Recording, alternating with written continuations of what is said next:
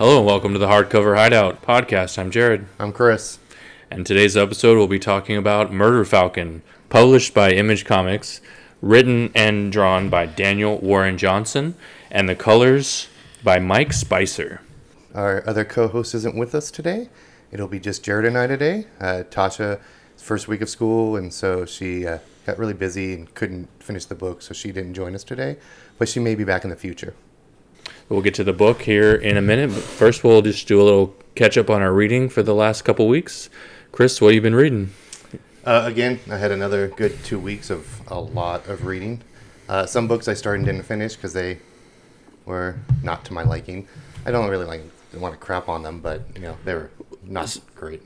So, how many books have you read this year you think that you bailed on?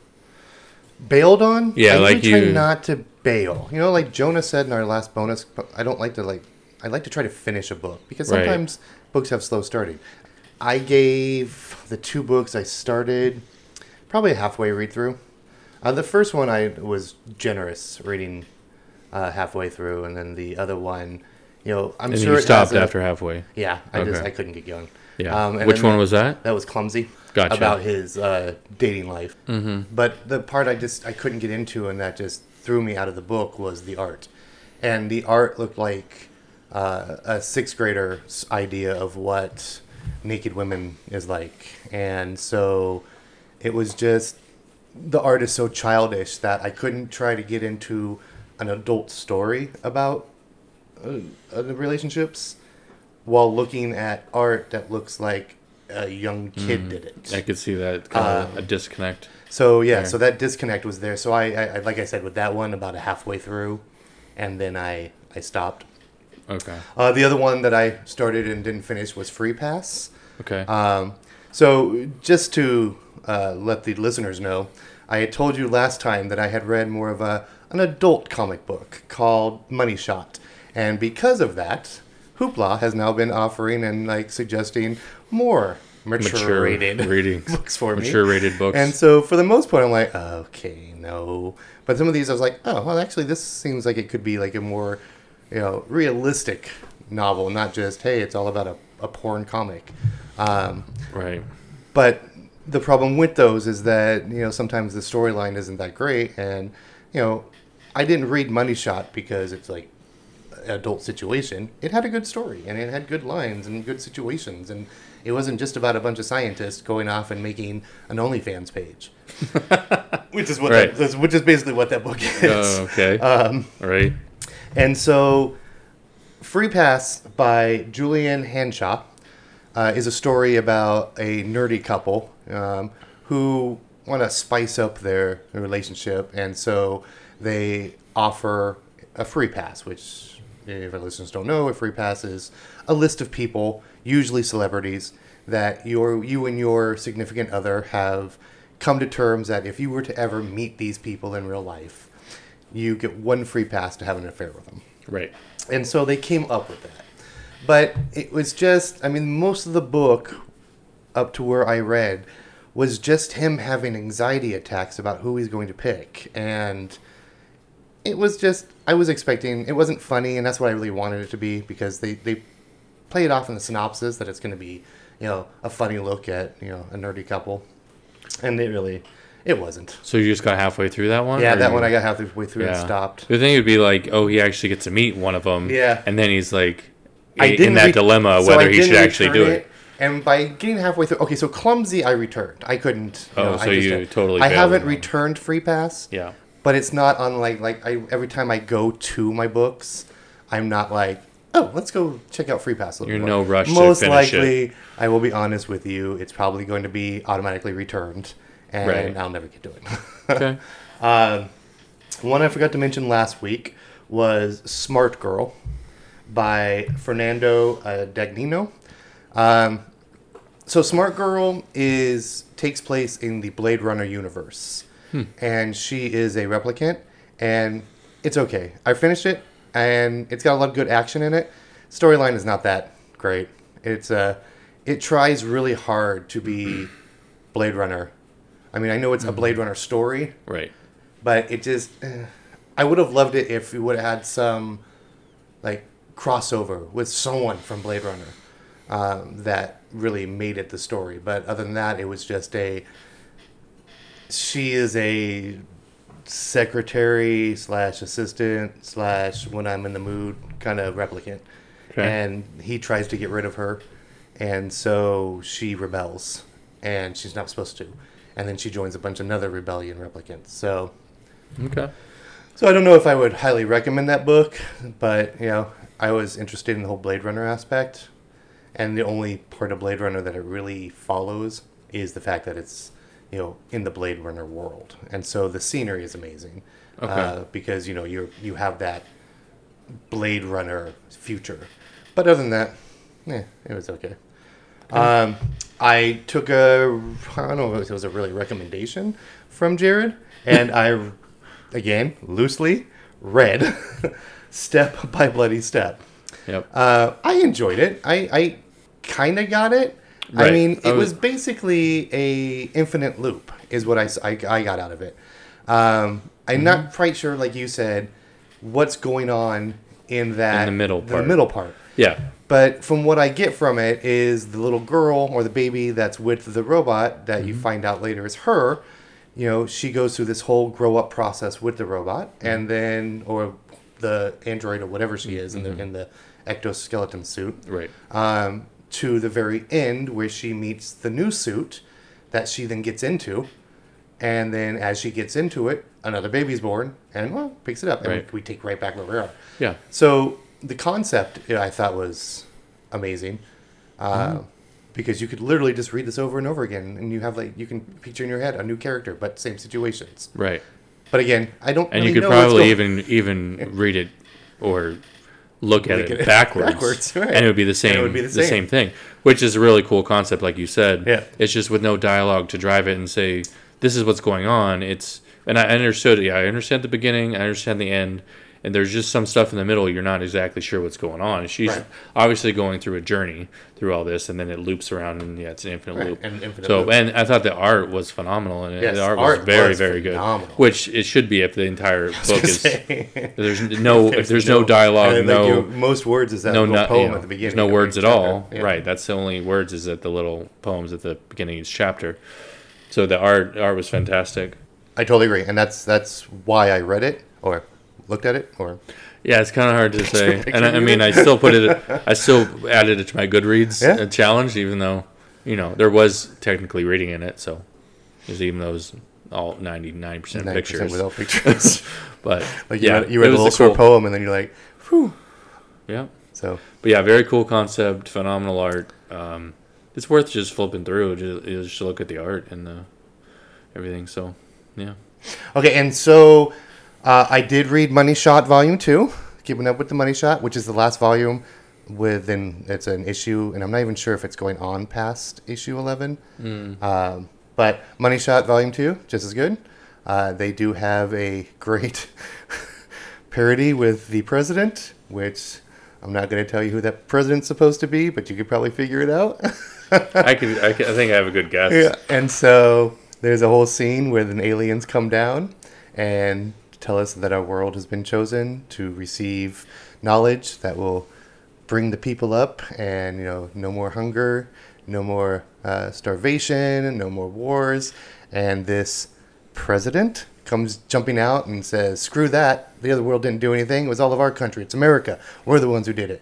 And so he goes to touch her, and she's zaps him in the nuts. Nice. and they he tells them to start firing on her, and she of course stops the bullets, and then goes, "I, I was wrong. This world isn't ready," and left. Oh, wow. So Okay. that takes that that takes play in the rest of the stories, which is so good. Okay. Um, but like I said, I, I'm not going to go too much into volume two, but it, Yeah. this book is really good. I mean, I know the whole situation is kind of weird and not for kids. Yeah. But the actual story Another is pretty read. good. Yeah, it's really good. Yeah. Uh, I then also read uh, Alan Martin's new King Tank Girl, which is Oh, yeah. basically a, a series of uh, issues on Tank Girl, the whole series with King. I liked it. I always liked Tank Girl. I used to read Tank Girl like when it before the movie came out. Um, back then, and I was Mm-hmm. so happy with the movie. The movie was so good. Yeah, Um, I've seen the movie a long time ago. I've never read any of the comics. So this one you read, it's just a collection, a of one shots, of so it's standalone called, issues. Yeah, it's called King Tank Girl, but within it, it- it's a lot like it reminds me of. Do you ever read Archie? No, Okay, so never did. in Archie, and I'm sure there's other comics that do it, they have continuing storylines, Mm-hmm. but then they'll go to another issue, which has a different storyline. Mm-hmm. So it'll be like King Tank Girl, uh, part one.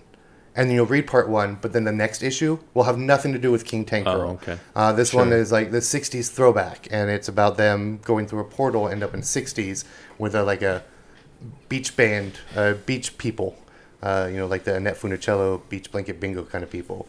Um, and then your next issue will just be a short one shot, and then you'll go back to the King Tank Girl part two, et cetera, et cetera, for the whole book. Just flips back and forth. So it just keeps flipping back and forth, which is what Tank Girl used to do. That's Oh, okay. what Tank Girl was in the back. I mean, the whole original movie of Tank Girl is a collection of different stories Hmm. uh, put into one movie, and they picked one of the kind of storylines, but there's other storylines that are coinciding with Yeah. it. I don't So- remember much about the movie, but I might have to go back and watch it. Yeah, we should. That was a good movie. Hmm. Um, so it was good. Makes me want to go back and read the original Tank Girls because this is like 2000, like 19. This came out. Okay. And so when was the original Tank oh, Girls? the in original the Tank Girl 90s, like, the- like late 80s. oh, okay. Yeah. So it's been around that long. Yeah, so Tank Girl's been around that long. Uh, she comes and goes. Like I don't Yeah. think we've had something prior to this. Well, I think we had something in the 2012s, but you know, it's not like a Like, continuing story. Every every decade, yeah, they, every decade just we get Tank Girl. yeah. um, I read Delicates by Great. Thummler. Brenna Brenna Thummler. We're gonna have to do that one on the podcast. That one It's good, right? was just as deep as the first one, if Yeah. not deeper. yeah, I love uh, I love sheets and delicates. Yeah. They have both So of them. we're really gonna have to. So I'm not then- gonna talk then much her, about uh, it because I would like to do. and the third one comes out. If it hasn't, it may have already been released. I'm not. Same whites. yeah, uh, L- Lights, Lights. comes out this year if it hasn't come out already. I'm yeah, not I don't sure. think it's come out But, yet. Yeah, I want to read that one too. It's yeah, they're Yeah, The I series, really- is, the whole series is, is great. I really want to do an episode on delicates. Delicates, yeah. So, we should. um, and then my only other one is again how Hoopla just keeps giving me some weird mature related books. I read one that was called Sweet Paprika. Hmm. Um, it's okay. I don't know if I'll keep continuing on that one, but it is the basically the storyline. The main characters are all demons and angels, and Paprika plays a character where her dad is like basically told her that relationships and having relations is horrible, which is ironic because they're demons. Um, and every time she finds a man, he sabotages it, and she just decided to focus more on work, and she becomes the like CEO of a publishing company, and is all about work and not relationships, and it's kind of mean and rude to people, and A publishing company in the real in like the no, human this world. is the this, is, the this demon world, world. is like a demon angel world. Okay. It's like a world made up of nothing but angels and demons. okay. And so our delivery guy, who is an angel, and all the people at the business like him because he's like model hot. but I say that the reason I say he's model hot is because all they want to do is have relations with him. Sure. And so he ends up like having relations with a different demon angel every night, but he then wants to go out, like, you know, on a date, and no one wants to date him because he's just, you know, eye candy. Sure. Like after the deed's done, he's like, "Hey, there's a like a new burger joint that just opened down the street. You want to go uh, get a hamburger together?" And they're always like, "Oh, I have to work in the morning," or you know, it's kind of late and things like that. So he then falls for The stuff that Paprika. guys say to girls, usually, Right. He's just exactly they flipped over. it's like I gotta work. Um, oh, sorry, I have surgery in the morning. he kind of he falls for Paprika, but of course Paprika wants nothing to do with him, and so she he's trying to get her to go on a date, and it, it takes it from there. But it just gets over the top, and And the, it, you started it, you said, but not finished. I finished it. I finished volume It- one. Okay, is it, and it's an ongoing. It's an ongoing series. Oh, it's at least two. There's two done. volumes. It's not okay. So at least yeah, so I don't know if it's an ongoing series, but there's But at least two, at least two volumes. volumes. And I, I'm not going to rush to read the second one. Sure, So, sure. uh, and also I started volume three of the collected issues, not the huge ones. Mm-hmm. Yeah, just the Uh, regular walk- trade the regular trade pay paperbacks. Uh, so it's not even the thick ones. And in the volumes, I mean, there's like 94 of them. So, Right. I know. I mean- there's over a hundred issues. yeah, yeah, because Oh, I started issues. reading them I don't know how. when it originally lot. first came out. I mean, even before the the series. Hmm. And but I I probably stopped at like issue 24 or 25, never read beyond that. So I'm curious to see how those went. I also stopped. So- watching the series too. So Yeah, and now they're doing another Yeah. spin-off with uh Negan, no no? Other guy with long hair. Oh, Um, you mean the TV show? TV show. Oh, I'm like, because they have a spinoff on here on the issues with Negan. No, I'm talking about the TV show. Sorry. I oh yeah, what's it. the name? He's Um, not even in the books. right. He's a made-up character. for He's the a made-up character for the show. What was Right. his name? He rides a motorcycle. Dixon. Dixon, yeah. Dixon. Okay. All right, that's that's my list. All right. So for me, I finally, I finally did it. I finished The Teenage Mutant Ninja Turtles. Teenage Mutant Ninja Turtles readathon that I started way back in January. Yeah, I was gonna say almost so, a year. huh? Almost a year. Yeah, well, it's just over, yeah, over se- just seven months, seven and a half months, eight months, whatever it is. So last year, my goal was to collect all the books because I have all them all in physical books, and then this year, my goal was to read them all.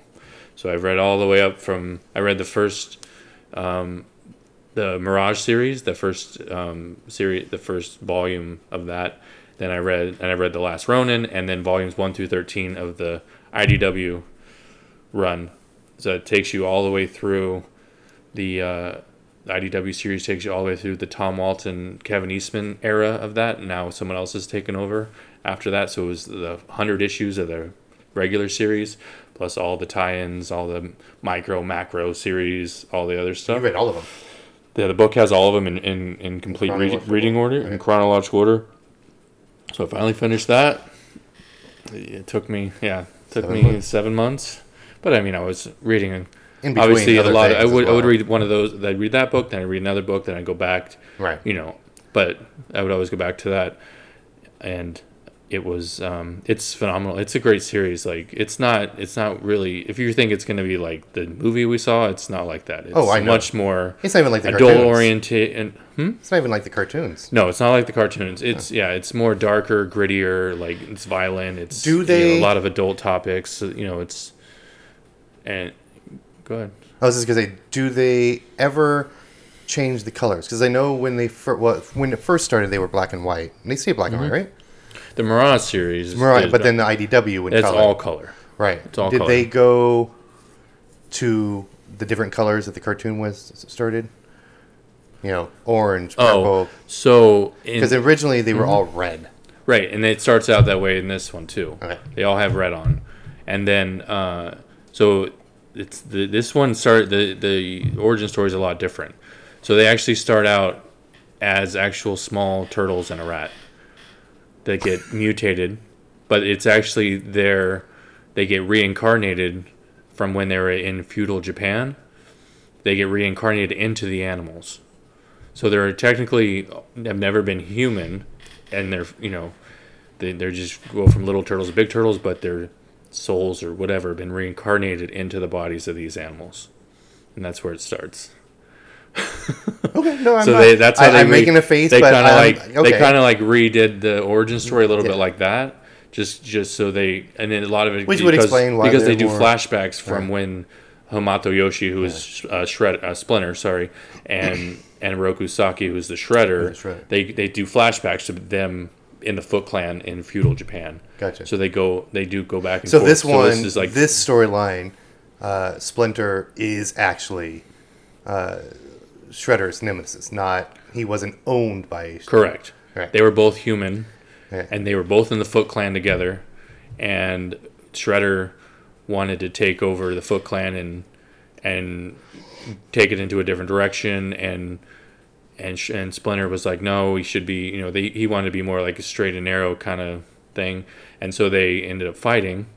And spoiler alert, if you haven't read it, just you know, fast forward part this uh, fast forward past this part shredder it kills the, the the boys the four boys and their mother he kills he kills all of them and then he kills splinter And so the four boys and Splinter get reincarnated into the rat and the and the four, four, turtles. turtles. Are they okay? So I, I, I kind of I'm along the lines. I see where they're going with this. That way, it gives them more of a, you know, a backstory for the reasons that they're ninjas, Correct. rather than just you know, Yeah.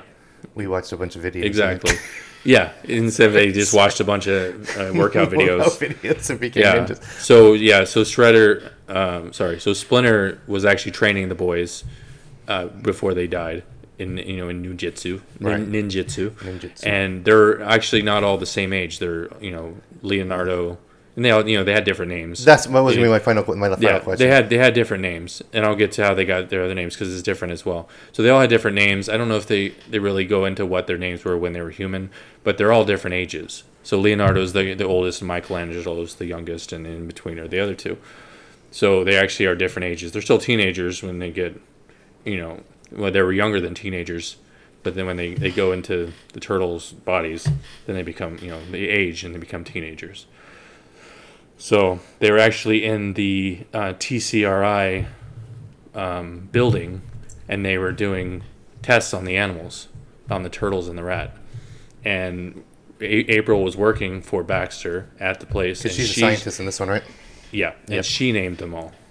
She named the th- the four turtles, and then they'd already named Splinter before Okay. that. So that's how they got So, names. So April the actually, test animals were named by her, right? Which then when they so then that leads me for the question: uh, Did they become human-like because of the spirits, or when they were being tested on, were they already growing into humanoid-looking turtles? No, so they were they were you were giving them a certain type of um, like a psycho, psychotropic kind of thing to like do some type of testing, but they still got the ooze. The ooze is still in the ooze. So they the Foot Clan ends up coming in and stealing, trying to steal the turtles and the ooze, and then they put them all put them in a bag, and the, they get they they chase them, and the uh, the the rat who is ends up being Splinter ends up scratching one of their faces, Shredder. which is ends up being Of course. Shredder.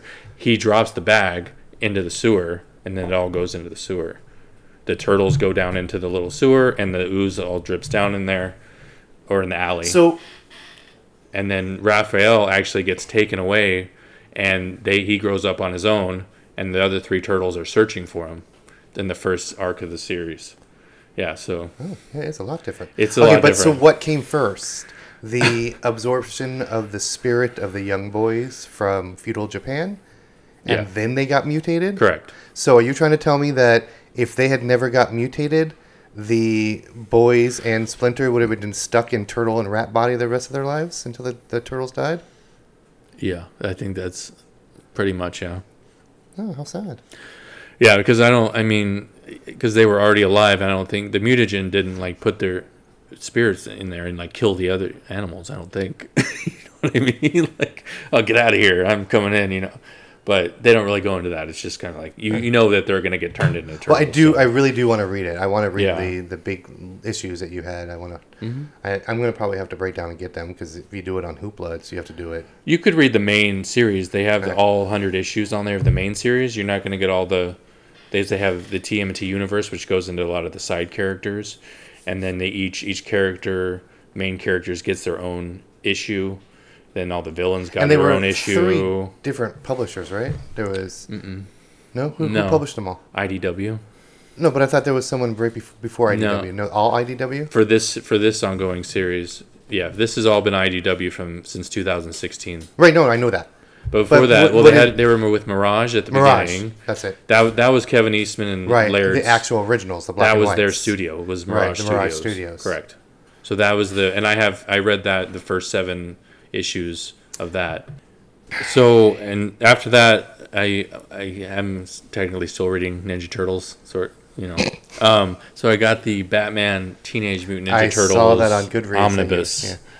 that uh, I got it Batman's which I ordered over a year ago and it got canceled because it didn't have enough pre-orders I guess. And I was like well I guess it's never going to come out. But then they they re re-solicited it. Uh, so I just got the book uh, last month which I usually wait to I usually try and read like the stuff I the older stuff I got and I read you know so. Right. but uh, since I've been waiting so long for it, and I just did my turtle readathon, I was like, might as well read it. So I'm three issues into that, and I've read the first the first volume. So it's the collection of the three the three volumes of Batman TMNT. So there's three different uh, volumes that came out. and This is all three of them in one book. So I'm I'm halfway through the first the first series, the volume one, is good. So you get you get Batman and the Turtles, and you get Shredder's in it, and this can be Shredder teaming up with the Joker. Yep. And so and then the next one, it's going to be two other villains teaming up together, like one from the TMNT universe, one from the Batman universe, teaming up against the Turtles and the and Batman, and the same thing. Go, you know, it's just a different villain, different villains in each each uh, volume. But it's really good. It's written by James Tynion the fourth, who did Something Is Killing Children. Yes. So, and the art by Freddie Williams the second is really I like his, his Batman the way his portrayal of Batman in that book is the way he draws him. He's just like he's like huge. He makes him just like this like mon, like Like 90, Jacked 90s up, Marvel, like- 90s Captain yeah, America. it's- yeah, like well, yeah, but drawn better than that.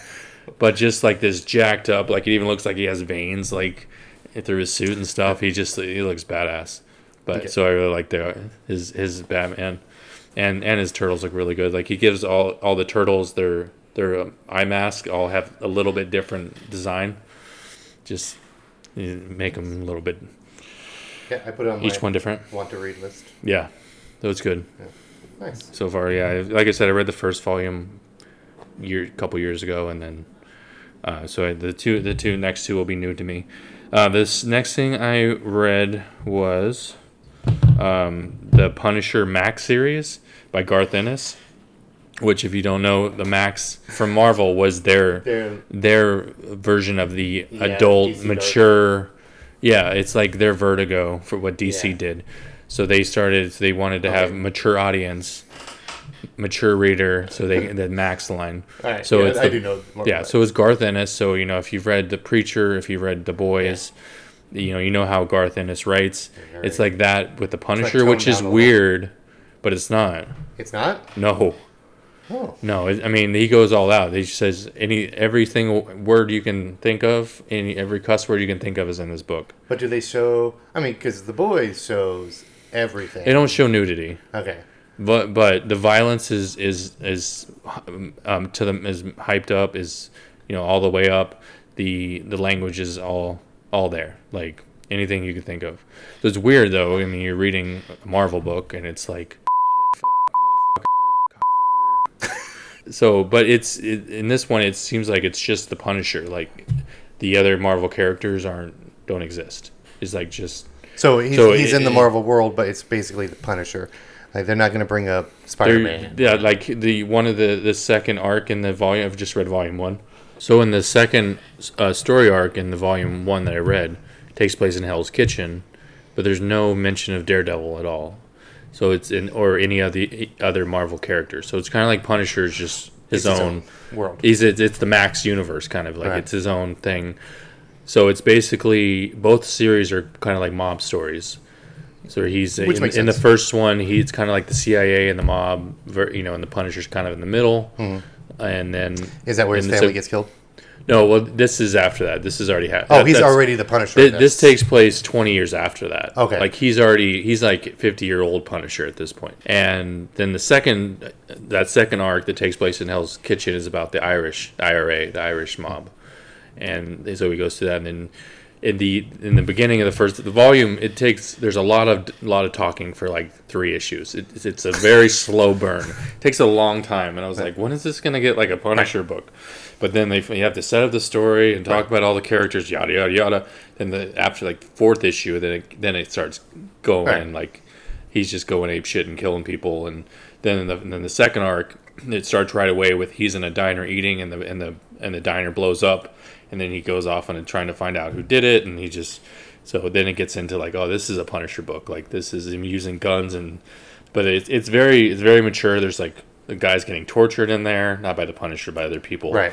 like getting their junk cut off and their Oh feet and their feet and their hands cut off and then they're like mailing mailing it overnight to his wife the guy that they cut it's like it's not your typical Marvel story. I wasn't. I knew it was Max. I knew it was an adult or mature reader, but I was like, it's it's Marvel mature. Nice. Sounds Yeah, awesome. It's so on my read that. reading list. Hmm? It's on my reading list. The Punisher. Punisher Max series, yeah. Yeah, that's what I really, good. I really enjoy Goodreads. Yeah. I just every time you read something, I'm like, oh, Oh, no. Oh yeah, yeah. Goodreads is a. I find stuff on there all the time where I'm like, people I follow, like, oh, I have to look into that, and I found some good books that way. Um, the last thing I read, I I only read one more thing after reading the book we're going to talk about, Murder Falcon, and I, I've been hearing a ton of stuff about Daniel Warren Johnson for the last like year. He's done stuff for Marvel and DC as well as some of a lot of stuff for Image, but I've heard a lot of good things about his Beta Ray Bill uh, miniseries that he did. And I'm not. You're more of a Marvel reader than I am. I haven't really read a ton of Thor, and I haven't read anything about Beta Ray Bill. I didn't know anything about Beta Ray Bill except for that he looks like a horse, and he dresses like Thor, and he has his own. Either he, he has a His Stormbreaker, Stormbreaker. or Mjolnir. Mjolnir, Yeah. Yeah, so that's about all I knew, and so I went into this kind of kind of blind with, you know, not knowing what it was going to be, but it ended up being a fantastic read for me, knowing it, it's it's a it's a new story as well as as a origin story as well. So he mixes it in really well, and he he just like most of his books, he writes and does the art, and he uses the same colorist Style? on almost the Oh, the same colorist, colorist on almost all the books, even the Marvel DC books and all of his was Mike Spicer. So the the the art in Beta Ray Bill looks just like the art in Murder Falcon. It's very similar, but it was a great story um, about him trying to. Uh, so basically, Stormbreaker gets destroyed by Thor, and Stormbreaker was was he was able to go back to his human form when he strikes it to the ground. so, but him and Thor got into a fight, and and it was destroyed. storyline. Yeah, that's the storyline where he joins uh, Galactus and he becomes one of Thor becomes the arbiter of lightning. That's the that's the storyline you're referring to. But Right. this is probably a, after that. This is after that, so we know uh, Yeah. no longer has Stormbreaker. yeah. and he's and for some reason him and Sif are together now. That, that's who stops him. Yeah. That's who stops Thor right. from killing Ray. So they're they're about to like get it on, right? yeah, this is what how, this is how it starts. So they're about to you know get it on, and then she's like, uh, "All right, how does this work?" Because she's expecting him to turn back into a human, and, Yeah, he, and he can't. can't. And he's like, uh, "This is this is all I got." And she's you know and she doesn't want to do it because he's technically I did not even know this either. His body, that body you see at the horse, is a cyborg. It's a cyborg horse body, and with Stormbreaker, he was able to turn back into his human form.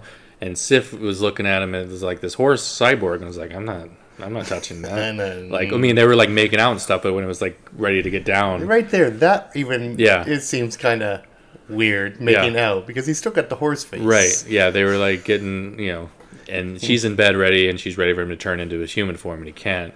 And then he's like, and then he there's this this panel where he looks in the mirror. He's like, I get it. I can I can see, you know. So then he then he's going on a quest to find to he's gonna 'cause Odin is gone at this point, Yeah, and Odin's dead. and he's not he's not dead in the storyline. Oh, in Odin's the, not. the, see, he's, the- he's, he's he's just he's gone. He's just well. I think in the, the current Marvel Okay, so the storyline that you that you were talking about before with Thor, Yeah. because Thor is the new Odin. He is the king. Yeah. So yeah, in this one, Thor is Odin is um the All Father, Yes. but Odin has just disappeared. They don't know where he is. Hmm. He's not. They don't find him dead. So, anyways, so Beta Ray Bill's like he wants to get some action, so he's like, I'm gonna go find Odin and make him have him make me a new weapon that I can turn into my human form. And so they go and they end up finding him, and he's working at a bar making his own beer. That's where they find Odin, and he's just like, I he's and he's basically says, I can't do it for you, um, for whatever reason. You know, there's I don't have that magic anymore to, to do that. Like I could, he's like, there's a lot of weapons in Asgard. You just have one of those. But he says, but those ones won't turn me Turn back back into to human. human. And he says, well, I don't have that power anymore to do that. So he's like, there's this one weapon you can get, but it's, it's somewhere where no one has ever come back from, and it's basically the realm of Surtur, and it's all like this lava, um, fire world. So they set off on a quest, or he does, sets off on a quest with um, Scuttlebutt, which is his sentient, uh, ship, and they're going, and then um, Skurge ends up ends up coming back. Skurge is dead, but he comes back from um, Valhalla to help him, and then he has this other little guy named Pip, which I don't really know anything about. I don't know if he's just from this story or this, I don't. I haven't read all the other stuff. Anyways, they end up going and trying to find this sword that can turn him back into a human. and then you know it's just a big journey but it's a really it's a really well tor- told story you learn everything you need to know about beta ray bill like i said it's an origin story and it's a news story at the same time which i really enjoyed um, i this this was like it lived up to the hype for me like i've heard nothing but great things about this story and it, it was really good so i would definitely recommend that beta it's called beta ray bill argent star um, by daniel warren johnson and mike spicer Yeah, I put it on my So- read list. I, like Nope. I, I'm not a I'm not a huge Thor fan. I Right. like re- it. Even like as a kid, Thor, Iron Man, they were boring. yeah Um, like so I really didn't get into them until much later in my life, and you know I started reading Thor more much later. I'll be honest with you. Once the movies came out, I then started to like review the storylines of Thor, which yeah i, I, haven't think really I think what happened was, um, and I don't know how I feel about it. It's you know, it's what it, it is. What it is. But the movies really influenced the comic books, Mhm, yeah and so sure. I did start reading a little Thor, and that's that's how I've read that the storyline Oh, that you were talking about with Beta Ray Bill. And so Beta Ray Bill shows up every once in a while. I've never really read a lot of Beta Ray Bill. I know him as a character that shows up in the Thor stuff, and so I knew a little bit about his origin and the weapons he did. And I really knew him from the the Galactus issue with the, Mm-hmm. Yeah. the Harbinger of Lightning. Right. Definitely recommend it. Great, great. Yeah, it's on my list. I, do want to read it, Great story. uh, especially to see how he does Beta Ray Bill. The guy from the crashing author liked liked my response. Yeah, so uh, just Anyways. a little side note: the uh, author from our last podcast listened to it and uh, thanked Yeah. us for his review, for our review of Crashing, which Yeah, felt that was really awesome. cool. Yeah, appreciate that. Yeah, we appreciate that. So we should we should tag uh, this author. Yeah. Yeah, I usually always do when I post them. Post the artist and the writer, whoever. Yeah, the publisher. Awesome. Any other books? Yep. So that's all I've read. Uh, well, you, just you had a good a few. week reading. Yeah, just, Uh, not, last not- week you not didn't- as not as much. Yeah, it was three three books, and I started. What? I started two two more. I also started the second uh, volume of the stuff of legend, the one I was telling you about where the toys are oh yeah, go yeah, yeah. into the into the dark, which Right. is you know basically the closet That's where, the, where the available on Google, boogeyman right? is. No, yeah. um, it takes place in World War II. Right. So this is just a continuing on story. They're still in the dark trying to Trying find get the the boy. trying to get the boy out. From all the, So- game game related lands. Yeah, had, uh, the town of Hopscotch, Yeah. which I really liked. That was cool. Yeah, and all the old toys like the the, the wooden duck Yeah. that just like dips its head Yeah. down, turned into a real duck. Has and little fabric of te- flaps. you know, the teddy bear is a real bear now. It's a cool story. Um, so I started reading that as as well as the the, the Batman Team and T. So started, started reading two books. Usually reading two at a time. Just I think you are Yeah. too. Oh yeah. Two or three at a time If sometimes. not, I was like, yeah. So I think I'm also going to start um, the DC Rebirth Blue Beetle run this week as well to kind of get because I've never read any Blue Beetle. Uh, I've run a I've little, read- nothing, yeah. nothing and, big. And I know enough about the character to see the movie, but I figured you know before I see the movie, I'll read at least the first volume and learn a little more about Jaime Reyes, who is the Blue Beetle in the in the movie. Well, awesome. So uh, yeah, looks like we both uh, read quite a few books this week. Yeah. Honestly, two Um, weeks technically. the last couple weeks, Uh, yeah. Last couple of weeks. So that's all we've been reading. Let's go ahead and get into this book. This week's episode is on Murder Falcon. It is written and drawn by Daniel Warren Johnson. Color is by Mike Spicer. Published by Image Comics. It originally pub- was published in single issue format from 2018 to 2019. Trade paperback is available. It was released July of 2019. And the deluxe hardcover edition, which I read, was released June of 2022 which was last year. So it's been out for a few years now since the And beginning. as always, before we get into the discussion, there will be spoilers. So you have been warned if you haven't read it yet, because there are some really good spoilers at the end of this book. Yep. Um, right off the bat, I want to say, Jesus Christ! I thought we were going to try to stick to happy books I thought for this sure season. We're gonna like with the with the synopsis of this book, without reading any spoilers, I was like, this is just gonna be an all out fun ride the whole way, and it turned out to be a little bit different a little we, bit of a sad, dramatic, a little bit of book, right. and at the end, I was like, God dang it! I mean, I was actually at the end of this book feeling a little uh, not gonna say I was crying, but I was like, oh my god, this is sad. Yeah. Yeah. Uh, Um, same. I enjoyed this book. I mean, right off the bat, this, this it was a good story. It had the potential of being stupid. Mm-hmm. I mean, if you looking at the the synopsis and I mean, right off the bat, Murder Falcon.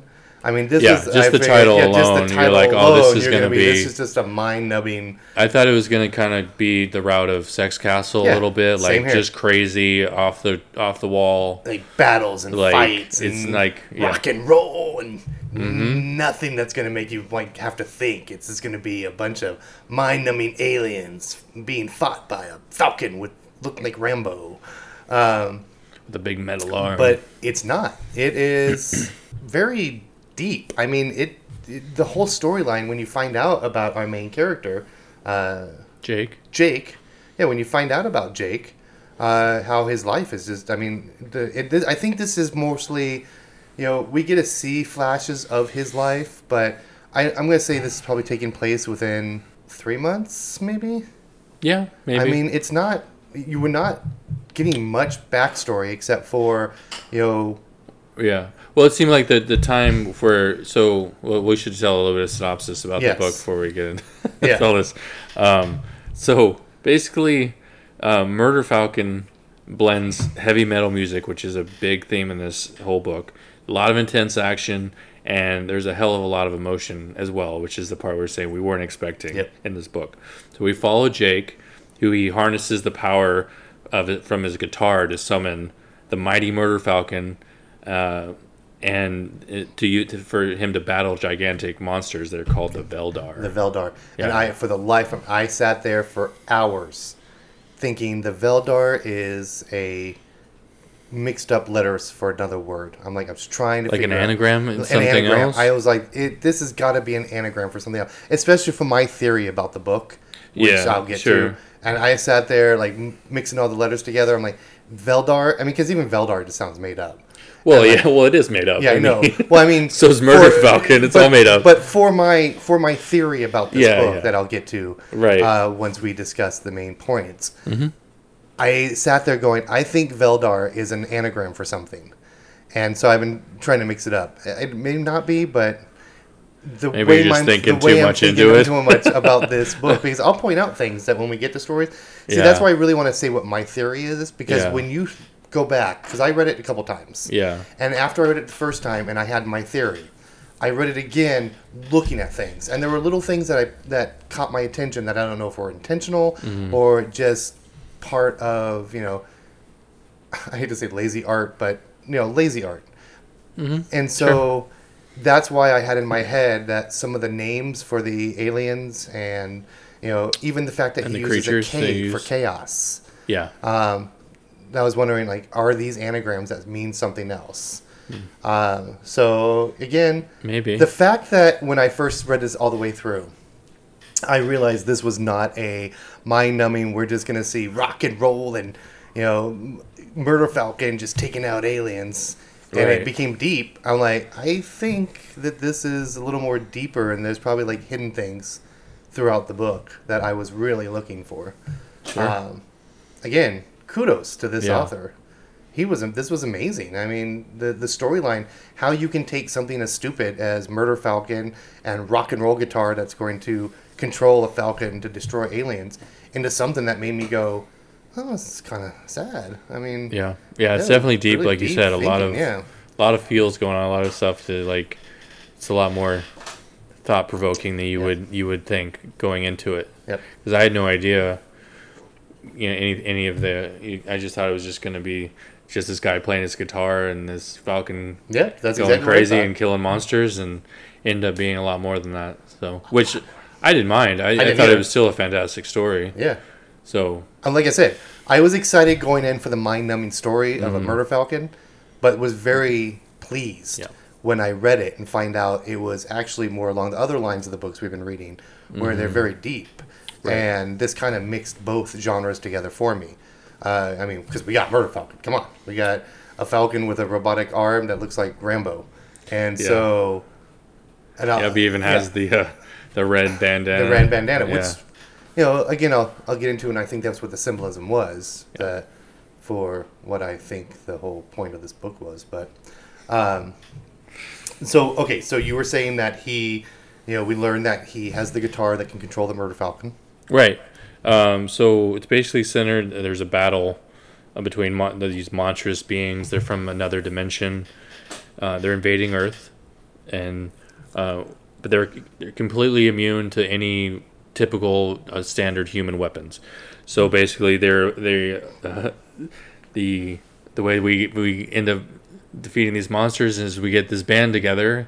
Rock and all- roll, baby! Rock and roll band. They'll play different. Obviously, have different instruments Right. And um, the music is able to power the hero, different heroes, and give them the ability through the music to fight these monsters. Right. By Yeah. By that's that's the special thing is each instrument, each musician, each Yep. each control their own avatar. right, so yeah, I can go. So we have our main character Jake, who plays the guitar. He's has Murder Falcon, who he calls Murph, which is just an abbreviation of Murder Falcon. For a second, I was like, "Why does he call him Murph?" And Which is then funny I because finally you would think that out. in the com when you wrote it out, they just write M U R F, yeah, but they do M U R P H, yeah, and I'm like, is his name Murphy? What's Murph? right. And then it dawned on me, Murder Falcon. It's just short. Yeah, It's it's just Murder called that. Falcon. Um, and then we have the bass player is Johan, and he has a mastodon named Halford. Halford the Master. Yeah, Halford the mastodon, which is cool. Uh, Jimmy plays the drums, and they he, they control. I think it was a it was It's a, she. female. It's a female. Yeah, um, that was a dragon named Yep. Alakazar. I think that's how you say it. Al, that's Al, correct. You said it, Alakazar. Alakazar. Alakazar. Anne is the vocals, and she is. You just see it in one panel, but it's like a giant wolf head. Yep. I don't know if it's a whole body, but you just see the big wolf head. Which Um, Anne was a surprise. She was. yeah. The vocals were. Yeah, you didn't see it. Yeah, you that never, was in, the, in the flashbacks. Anne was never the vocals. Right. This, yeah, it's just going Right. forward in the story Yeah, that story. she ends it up, um, which we can we'll get into of how that happens, but just going to the characters, um, and then we have um, the Swedish band Whisperwind, Whisperwood. Sorry, Whisperwood, but they're like a Kiss kind of. Yeah, I think they would be like Uh, a, a cross between Kiss and I hate to say it, but uh, Insane Clown Posse. But Yeah, I, I mean, the they're more like a, like a suit. Yeah, I think Yeah. they're like a, a Swedish version of Kiss. Um, yeah, because he kind of looks like the main character. Kind of look like the Undertaker. Yeah, he did. Yeah, he, he- So, but with the yeah, Undertaker which with, lets with us makeup. believe, that shows Yeah. us that in this world there were other bands fighting the Yeah, and they all have different avatars. Um, this main, the main guy, Hel- Groot. Held, Or as a Held, hint. Heldar, I think is how you say it. He's the, the lead of the Whisperwood Yeah. band. He's got a big tree. An looks ent. like and looks like Groot, huh? Oh, he looks like an ant. An ant? Yeah, from Lord of the Rings. You know the trees. He looks like Groot from. Uh, he's a big ass tree. I don't know. Alright. Yeah, I know what you're talking about. But anyways, he's a big ass tree looking character. And then the other people in the band, some of them have like whole like um, stampedes of different Deer and deer yeah. and antelope and like different hooved. right. Because in that when animals. we, when we when we meet that band, they're on their final stand. They're trying to stop Mm-hmm. Right. their side. The bad, yeah, the Uh, bad guy. His yeah. name is Magnum Chaos. Yep. who's our bad guy who's controlling the monsters. Correct. Well, Right. Sort of. sort of. Yeah. I think he's using them to try to rip through so he can get through. Yeah. I don't think Through he the- really starts yeah, making a, a progress until one specific point in the book. Right. Um, but when we meet Magnus, that was their final stand, and half of the, well, three fourths of the band, because there's only four of them, uh, end up perishing. Right. Right. And then the last um, or bit of bit of characters. There's more than one. One of my favorite parts in it was the Tokyo Philharmonic Orchestra, which when when they all played, it summoned a giant samurai. samurai. Which I, I really that was one of my favorite parts in the in the book. That part where they it was just kind of unexpected. Like Well, you're and not gonna- mention, it was it was so, you know, like you could tell he did his research because Mm-hmm. Each character, the Swedish characters, I mean, granted, you know, they were kind of like a Kiss band, but Yeah. this was very like almost anime with them wearing the him our main character wearing like the suit with the one little tie flashing in the thing. Mm-hmm. Right. It was very for where their location was. Correct. And then you find out that they're an actual, which you know you think of. Uh, Asians and you know music being as a young age they play orchestra music and that's what they did it was Mm-hmm. Right. it was amazing Yeah. I really like that part. They too. all together and they summon their own their own little avatar there. yep so that's kind of our. Uh, oh, did I miss any of the characters we need to talk about? That was kind Yes. of the Um, the, Pe- The- uh, Peggy, the well, Peggy's kind of a Peggy, the waitress, Peggy, who's I like. She's like an older grandma, but With- she with, really like, likes metal music. Yeah, she's got huge arms. Yeah. They're all inked up. Yeah. And then uh, is it Stan? It's like a metalhead the grandma. music. The he owns the Yeah, music. right. Yeah, Um, and he ended up having his own avatar Yeah. as well. yeah, at- he got towards the, the end. the cowbell. The the cowbell. Yeah. We need more cowbell. Yeah. I got a fever. All right, so to go back a little bit, we'll uh, just kind of get into the story and how we get to that point. So we we meet after kind of an opening scene where they kind of just throw us right into the action. We get like a flat. We Two get, weeks. We get two weeks into uh, go go back two weeks, where we we meet Jake, our, our main character here, and he's kind of seems like he's just kind of down and out. We're not really sure what's going on, and we uh, see a, one of his old bandmates pulls up in a car. They, they talk. They haven't. It seems like it's been a while. I think it's been Johan. you know, like Johan. It seems like maybe it's been about a year or so.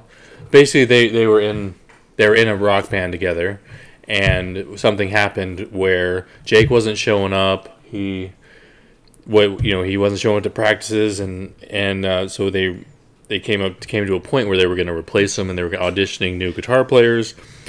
Jake comes in uh, when someone is there auditioning, and he just basically freaks out, grabs his, guitar and breaks it against an amp, and he leaves. And it's like probably a year later or so, and he doesn't have any contact with his former band, bandmates.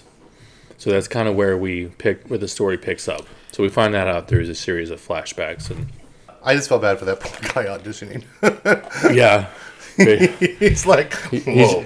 I didn't realize Yeah, he- I was the place someone. right. He's just there like trying to get in a band, and they because they didn't tell him or He's anything. like, uh, awkward.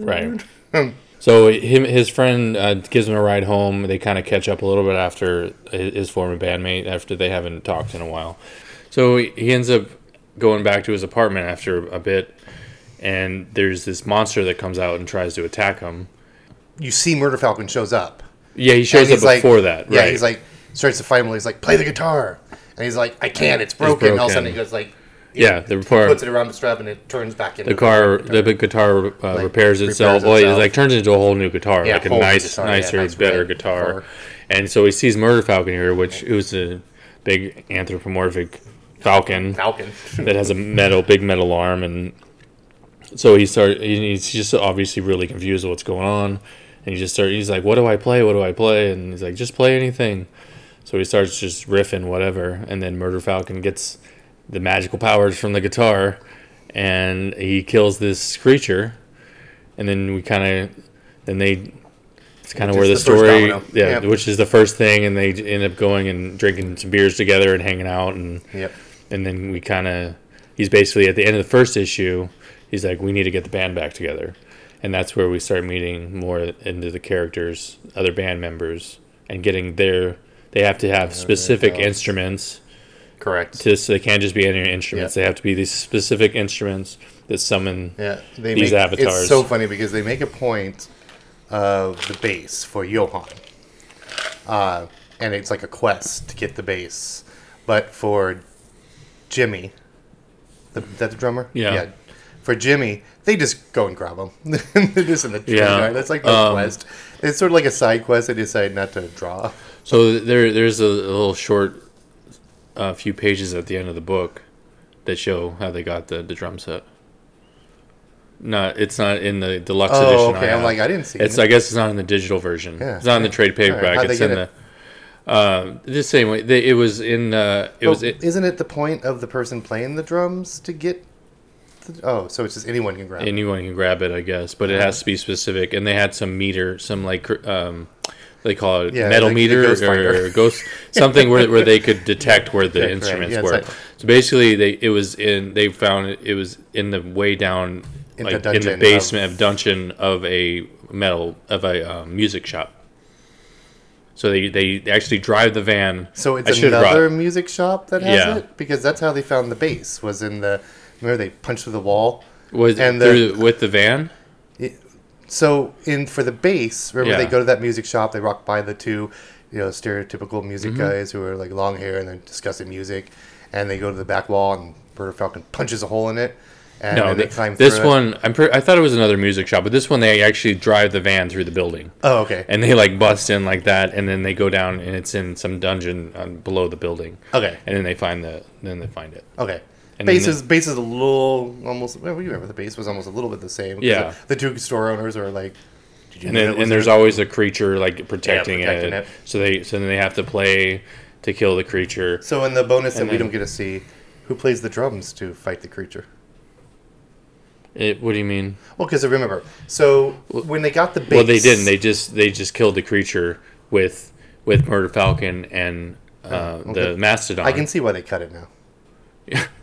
Well, they, well, they didn't cut it. It was like an extra issue. It was Oh. like in some special they did just a little. Well, I mean, because the whole point of the, the getting the bass was that Murder Falcon, it wasn't enough for just Murder Falcon, Mm-hmm. and so Johan is fighting and fighting, and trying to get it, and finally gets the bass, Right. And then plays, and then the Mastodon shows up, and Right. then the, between the two of them, they fight, and you would think it, when they got to the drums, you know, it would be something that three of them need to do. So. Right. You'd get someone who had to play the drums with the other two. No, they just went and grabbed him, and then they had him in the back of the van. And Jimmy, Well, I hate this book now. Jimmy, I'm just kidding. yeah. so uh, I'll send it. I'll just take. I'll take some pictures of Yeah, the I'll just see pages and send it to you.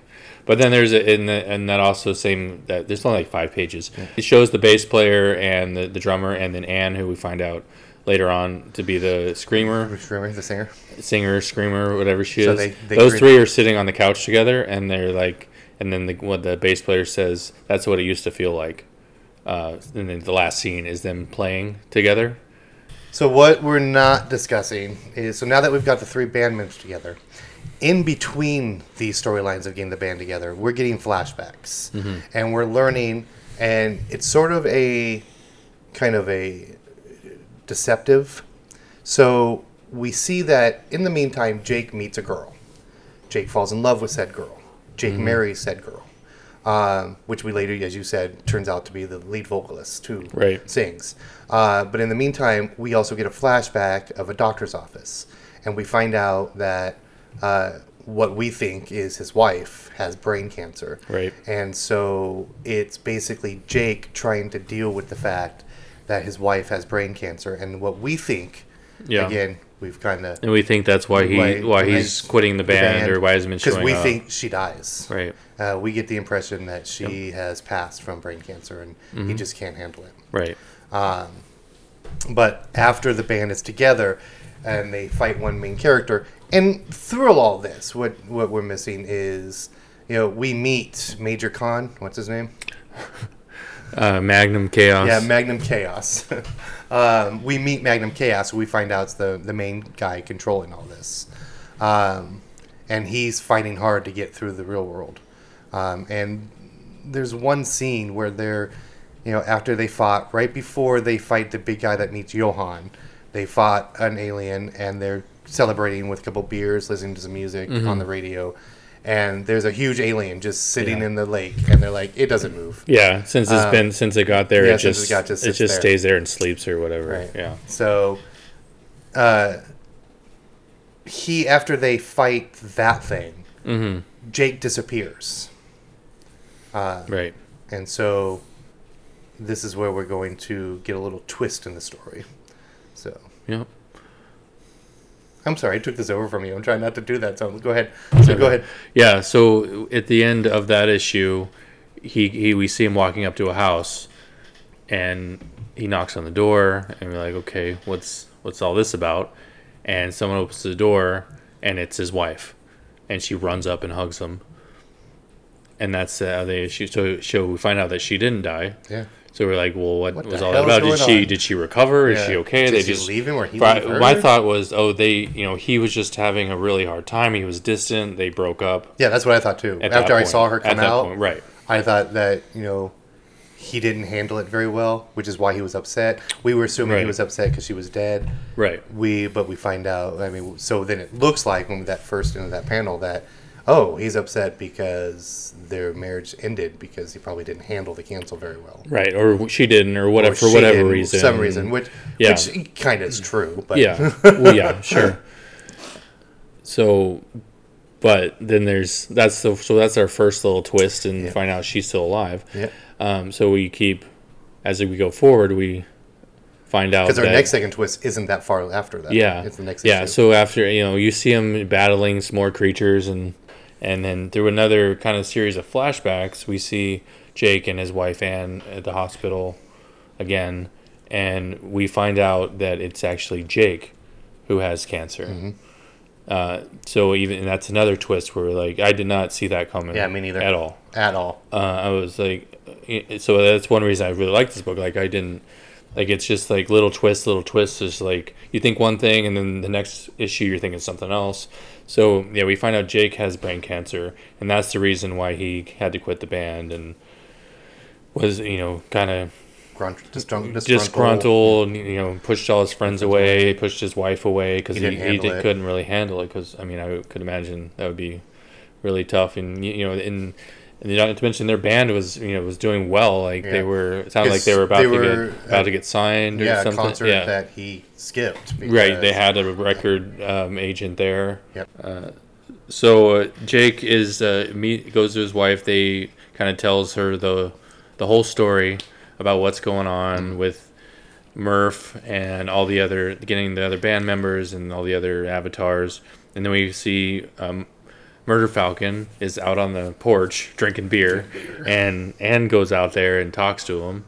And she, he's trying to ex- kind of explain stuff to her, and he's like, "It's easier if I show you." Basically, takes his Rambo bandana off. She puts it on, and then she can see where he comes from. It's called the Heavy, and so she kind of gets uh, insight of where where he's from and and uh, that kind of that realm. Yep. And while they're down the there, they get huh? brings down the hammer. brings down It's the a, it's hammer. A one, it's, one, yeah. it's a hammer and an anvil. yeah, it's a hammer and anvil. And then while while they're there, they get a call um, from their other band members, right? About Or- or and they're they're in trouble, so they all go they were trying to find the uh, other thing in the grave. right. I forget what it was. Um, yeah, they were they went somewhere in it was like a mausoleum, Yep. and where there was a this statue of a guitar player, Player, player, which is up like, on the top. I don't remember this here before. Right. It's just kind of appeared.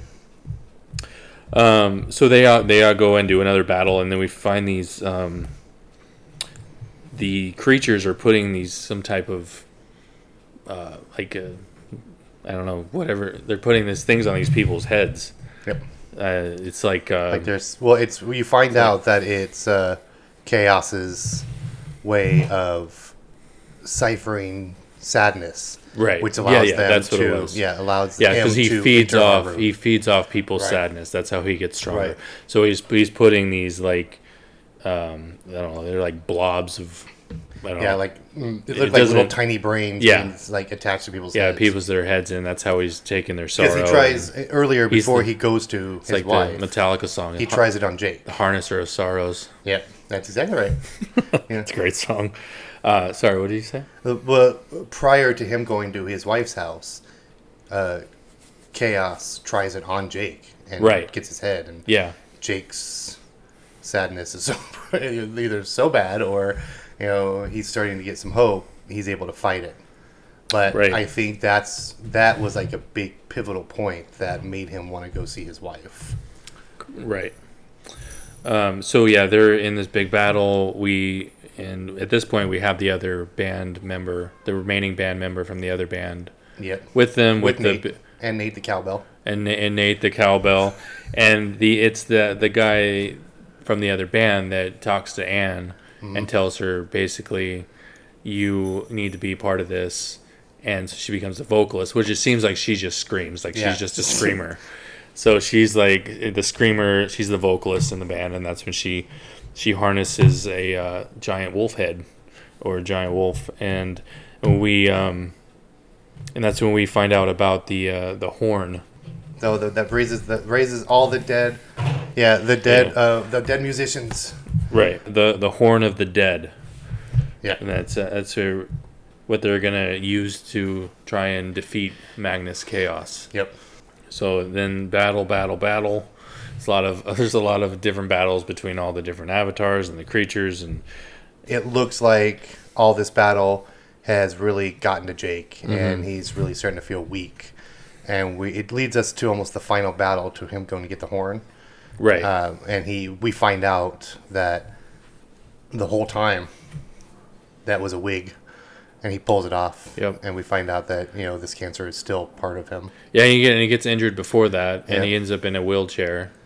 Yeah. Uh, and and Murph ends up like flying him on the wheelchair Mm-hmm. to the battle. He stands up, and then yeah, you then you find out he pulls the because he you think he has this long blonde like Yeah. rocker hair the whole time, and he, uh, he pulls it pulls off his wig and he's totally bald because he had cancer and Yep. Puts in his last Yep. efforts, gets to the horn, blows the horn, and you find out it wasn't raising the dead. It was bringing together every everyone's love of music. Right. And then we get a bunch of flat, like a bunch of little scenes of everyone, everywhere from you know just learning the piano for the first time to yeah that Uh, that panel was um was super cool. Yeah, because you get, get to it. I mean, you start off with the the blind person learning music through touch, and the kids playing, and Mm-hmm. it's really cool panel. It's and Yeah, yeah. They singing in the shower. Yep. People playing music. First piano lessons. Like, just yeah, it's a super cool, super cool panel, and just uh, bringing it's. Yeah, it brings thing, it's not all about him. heavy metal. Right. It's just about all. It's about music. Yeah, music in general. uh, which then brings the power to him, and he's able to defeat chaos hmm and send him back to his realm. And Yep, and the the horn um, gets destroyed. The hammer, the hammer in the uh, gets Anvil falls Anvil on, falls on chaos. falls on chaos, and that's the that's the end of him. Yep. from there. And then, um, yeah, then we find uh, Jake and Murder Falcon on the anvil together, and it's like Jake's not not doing too well at this point. So, um, and then the next scene is kind of the where you're like, if you have any type of uh, emotions, this is kind of where it hits you. Yep. The next panel, you see Jake in the hospital bed with all of his friends around him, holding his hand, and Anne's in the bed with him. Yeah, that was really that part was really sad. But you also have uh, Murph in the worse scene, because Yeah. then you see Jake rise. right? Yeah, you see them there. You have Murder Falcon there in the room with him. You have his guitar, and then you see Jake in his previous what he looked like before Yeah. in his same outfit with his blonde hair Yeah. rise up from the body, and And death comes, and, you And- find out death is Ronald James Dio, Ronald James Dio, which is like, which is the cover of one of his albums with the red cloak. cloak. Oh, is it? Yeah. I didn't get that reference. Yeah. I mean, I know some of his music, but I didn't know the. Like- but I thought that was pretty. I was funny. like, oh, it's like the So- cover of Dio, and then he takes the hood off. I'm like, oh, It is Dio. it's Dio. Yeah. So basically, the last um, at the end of this book, Jake dies, And you find out Murder Falcon is after this battle, going with him. and yep, and Jake's saying goodbye. He goes, kind of says goodbye to all of his friends and his wife, and then he said he's going up to say goodbye to Murder Falcon to Murph, and Yeah. he's like, "Oh, I'm going with you." Yeah. Yeah, and then at the end, he's like, he's asking Dio, is like, is there heavy metal where we're going? He's like, oh yeah, Oh yeah. you more than you no more than you know, and and that's the that's how the story ends. Like, would did not see that Jake dying at the end. Yeah. Okay. coming. So, so that's and I know you have some different thoughts. I have a very well. I have a very different thoughts. Yeah. I uh, again was amazing book, and in the, when you get to the end of this, so my theory is he was in a coma the whole time. This nothing, none of this really happened in real life. It was his final, his final breaths. This is sort of like the equivalent of your life flashing before your eyes before you die. You know, they always say that, you know, in the split second you see your whole life flash before you. I think that what what this was, uh, this was, you know, him coming to terms with dying. Uh, and I think there was just a bunch of little like indications. I think Nate's music store was representing his music career. Nate was like, you know, I've done it. I'm coming to the end, and towards the end of the story, you know, Nate closes the music store and shuts it down, which led me to believe that this was, you know, you know, Jake realizing that he's not coming back. He's almost dead, and he had some sort of great grand adventure in his head before he passed on. Uh, just for the fact that Murder Falcon comes with him, and there's a bunch of like just scenes. For example, when we very first meet Jake in his room, and again, like I said, in his apartment, I'm not sure if this was just, you know, we weren't gonna f- focus a lot on the art, but every photo, every picture in his house is blank and it just mm. reminds me of like they say when you're in your dreams, you don't see words, you don't see like certain details like on walls. And I did notice like when they went to another house, there was like photos with people in it, but for some reason Jake's were just blank frames. Right. So was that intentional? Right. Was or that intentional Was or it just, just you know, like, we didn't want to put much detail in Yeah. it. But No, for other scenes with people, they I mean, they weren't detailed, but you can see like yeah, like in Anne's people. in Anne's house Right. and other people's houses, right? Um, I just feel that this was sort of like, you know, again, I am not a religious person at all. I am not, you know, afraid to say I'm an atheist. But you know, the whole judgment, the whole, you know, at the gates of St. Peter's, and that's how I feel. Kind of what Murder Falcon was. He was sort of like his guide to the next world. Uh, there's a bunch of like visuals that you get. For example, uh, at the the main fight with Murder Falcon, and his arm is destroyed, and then his wife sings, which then is that who brings her back? Him back? Somehow something happens that brings him back to life, or brings him back from being destroyed, and he's better than ever. But you Right. also, what else do you see on it? He gets angel wings. He gets wings. yeah, he does. And so it's he didn't very- have, yeah, he didn't was a falcon that was Falcon. just- all of a sudden he comes very he angelic, like very metal wings. mm, yeah. He comes to be very like a, a symbol. Mm. Um, and so I just feel like, and that's what all the blue flashbacks were. It's him Mm-hmm. reliving his life of what things that have happened, and him coming to grips with them. And that's why he tells Johan when he's after he's dead, you know, I'm okay with it. Move on. Don't Mm-hmm. don't quit the band Right. get it on. Um,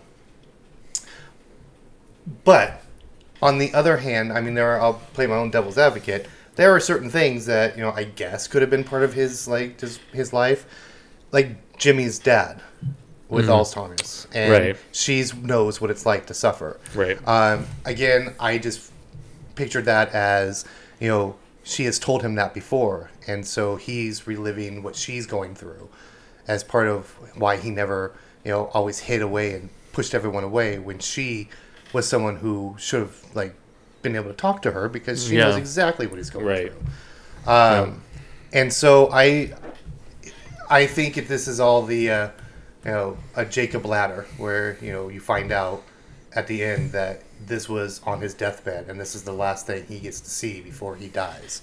There's a scene in there that really made me think it was because once I read it for the second time, we have a just a little square, blue square of a person in bed with just the hand showing and all the wires and the little uh, Mm. Right. It's early, early on in the early story. on in the yeah, story, yeah. but I think that was what we're what's going on right now. Um, and so Right. Yeah. I think I think so too. I think they were showing you a little bit of a what's going on of in the real on. world. Yeah, because when we start, when we first meet Jake after the, it says two weeks, two weeks Before. Yeah. So we're, you were So we're I, I, I think that this was, you know, his flashback or his kind of coming to grips with what he did before when he got cancer in his head. This is how he brought the band back together. This is how he made pendant, penance. Mm-hmm. Um, and so then when he died, he died knowing that he had done the right thing. And so when we see them all together on the bed, we know that even though he feels like he messed up with the band, not going, smashing his guitar, you know, basically shutting them out, they didn't leave him. And so while he's dying and in a coma or on the last breath, they were there for him. And so I think that kind of it's sort of like the Wizard of Oz syndrome, where the people that were around Dorothy influenced her dream of Oz. And you still don't know if it was a real or if it was all her head. That's why I feel about this one. It's sort of like the Wizard of Oz. Did all this really happen, or was this his final uh, memory thoughts in his head before he finally passes? And because it does have a happy ending, it comes to grips, and I that's what that's why I feel that we start out with him seeming almost normal. That's why we don't know he's the one who has cancer because he Right. seems energetic and he seems like he's all "Uh, yeah. Right. And then as more as he comes to grips with what he's done with his friends, he starts to deteriorate a little in his mind. He's coming coming to grips with what he has and he's about to die. And that's why the final battle is him in a wheelchair. We're not seeing him because he got injured during the fighting. This is where he's at in his life before he slips into the coma. And we're sort of in a majestic, awesome way with Murder Falcon and rock and roll, seeing his life flash before his eyes.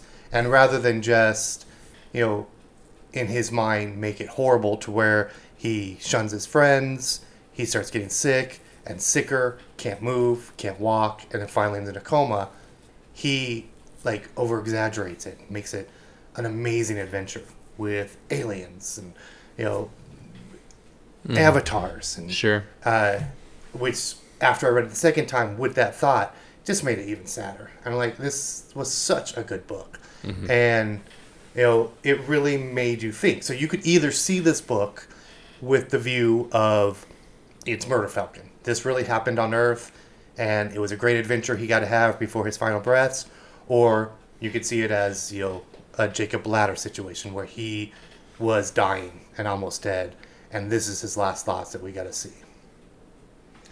So overall, I love the amazing book. I love this book. I recommend this to anyone. Yeah. Yeah, uh, for me, my thoughts after reading was for the first thing you said. I, I didn't when I, when I finished it, I didn't think that this was in his head. I did. I can see where you're coming from, and now even going back and reading it again, I can see, I can see that point of view. But when I first read it and I finished it, I thought he, he had this battle, and he he obviously wasn't 100. percent He wasn't complete. He still had cancer, and then this battle just because there was a it seems like there was a time jump from when the last battle to when he was in the bed and that he just started getting worse after this battle like took too much out of him like he you know he just it was just too much for him and then he just started deteriorating again so even you know, maybe it's just because i didn't want it to be in his head like i wanted this to like actually happen like you know in on earth but i i didn't get that sense that that it was all in his head. It makes sense. It is, you know, it's a valid point of view. I, I think it's probably a lot, a lot of people, and maybe that's what the what what he was going for. Um, but when I yeah when I first read it, I didn't. That's not what I thought. I was just like, oh, you know, he had this battle and it was just too much, and now you know he's obviously wasn't okay because he to- still took his you know he took his wig off and yeah wore him out. And it was just like then he got hurt. He gets like stabbed or something earlier on in the book and his, his guitar gets broken again and he has to get fixed. And just like seems like you know that's what that's where I, what I took from the end at the end of it um, but I can definitely see both points of view and I think that that's great that it's it is Yeah. up for interpretation Open interpretation for it can anyone, be right. if you want it to be in his head it is Right. if it, if you want it to not be then that's it can be whichever one whichever one you want and I think both stories are great so I think that that was a great job by the A very great by job by guy. Daniel Warren Johnson Yeah. to to have that you know either you can interpret it any way you want and it's still an amazing story Right. yeah and so yeah I, I'm really I'm very glad I picked this book it's Yeah. I'm I loved it I loved it from the even before you know from the very beginning you know it just starts off you see Murder Falcon and anything with anthropomorphic animals I love right off the bat Right. so that's how I'm doing it right off the bat Yeah, right off the bat. um, so, and then you get it, you know, and you see the art, you see the how how much of music it, it, you know influ- Right. influences the story, and then you then you get into more of the serious tone of it and the you know and the backstory and everything, and then you see like oh, it's not just a book about you know a falcon that, that murders monsters. there is some emotion to it. There is there Yes. is a there is a story. There is depth in it yep. and and yeah, I thought, uh, and with the I thought the art was great. The the detail in it was awesome. The you know the different monsters he, he Uh, drew, the, visuals, the visuals, the colors, the, the way that he he put in, and I don't know if it was the more the letter or, or, or the artist that did it, but where they would put the the words of the songs Yep. in in the panels. This the the visuals in this from start to finish right. were were great, and um, yeah, So- hundred percent. I I would say, and I don't use say this very often I, about books, but I thought it was a masterpiece. It was very much. Oh, I agree. yeah, Um, going back to your where you liked how they put the lyrics. Yeah. That was another like after reading the second time was like because it was a song he loved, and the radio DJ is like, you know what, let's keep going and play the next song of the same artist that you love.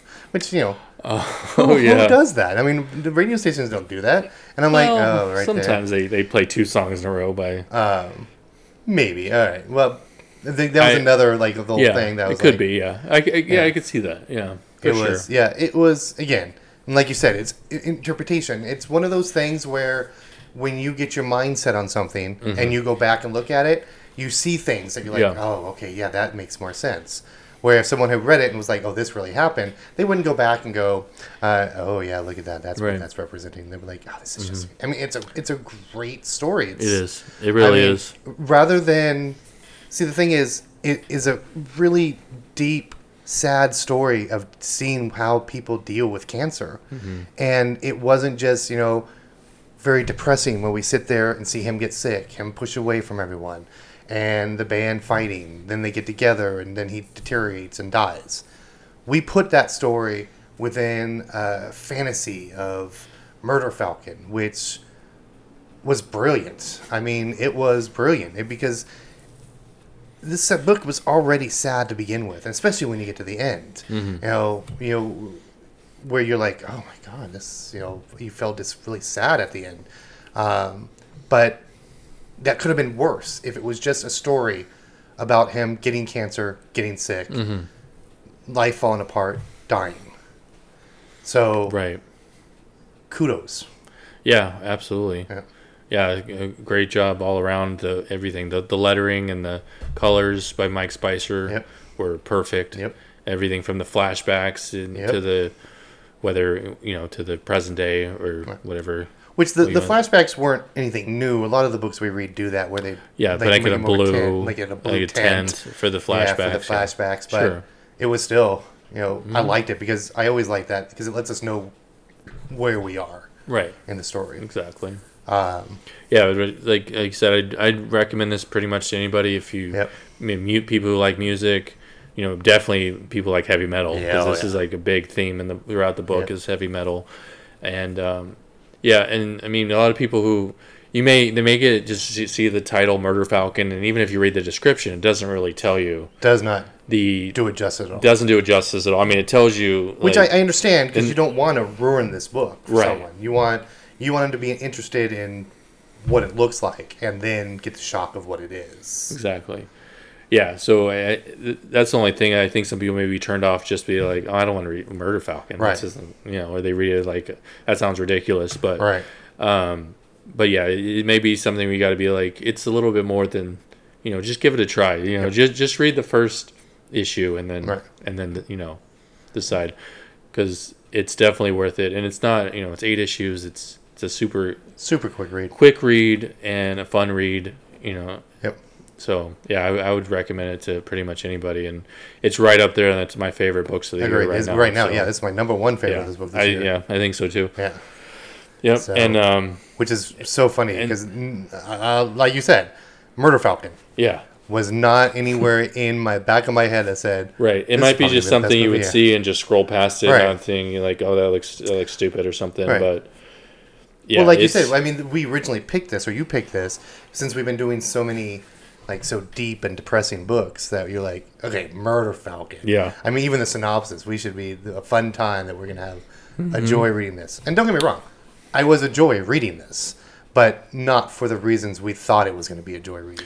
Yeah, and the same. It seems like, and like I said earlier, I, I read the Beta Ray Bill book, and uh, which was phenomenal by Daniel Warren Johnson too. Which he's now he's it seems like he's become one of my favorite creators, and he and he writes and um, draws all his own stuff.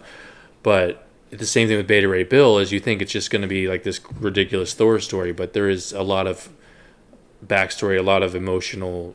You know, a lot of the story is about uh, you're you're beautiful on the inside. You don't Right. you don't need to you don't need to do that because you're you're a beautiful person on the inside. You don't it doesn't matter what you look on the outside. Right. That's like a big theme of that book. Right.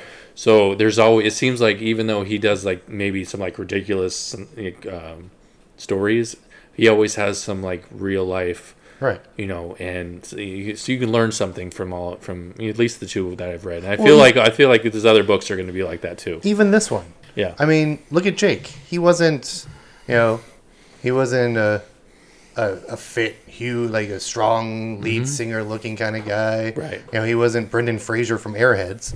I mean, he was, you know, a little tubby.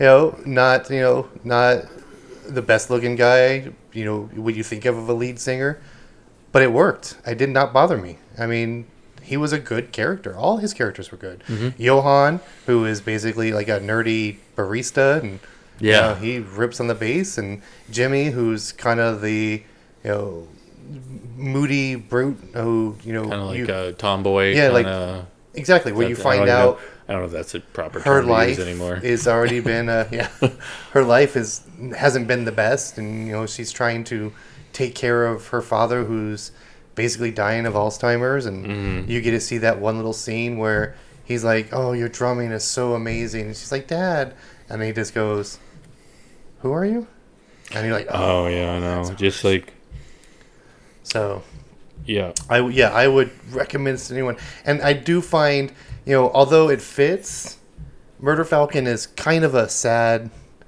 title for this because people who judge books basically off their titles is going to see this. I mean, even the cover, it looks like it's going to be like a romp with heavy metal and right. uh, which it turns out it's not. Yeah, it was. I mean, it was an interesting title choice. I know it's like because I mean, Jake's the main character, Yeah. even though and Murder Falcon is he does obviously play a big role in it, but he's not the only only one. So it was an interesting choice for title. But Yep. all right, so that was our episode on Murder Falcon, written and drawn by Daniel Warren Johnson, and colored by Mike Spicer. It was published by Image Comics. Uh, next time it will be Chris's choice. So, Chris, what will we be talking about? Uh, next time we're going to be reading Come Again by Nate Powell. Uh, just a little synopsis of the book. Uh, as the sun sets on the 1970s, the spirit of the love generation still lingers in one intentional community, high in the Ozarks. But what's missing? Under impossible close scrutiny, two families wrestle with long repressed secrets. While deep within those Arkansas hills, something monstrous stirs, ready to feast on the village whisperers. Okay, that sounds interesting. We'll, we'll be talking about that next week. Yep. And as always, we want to bring our listeners the best content possible, so please send us any feedback or book re- recommendations you may have by finding us at on Instagram at hardcover underscore hideout or by commenting on whatever platform you may be listening on. And please consider rating, subscribing, and sharing our podcast. We would greatly appreciate it. And, and thanks for listening. Happy reading. Happy reading.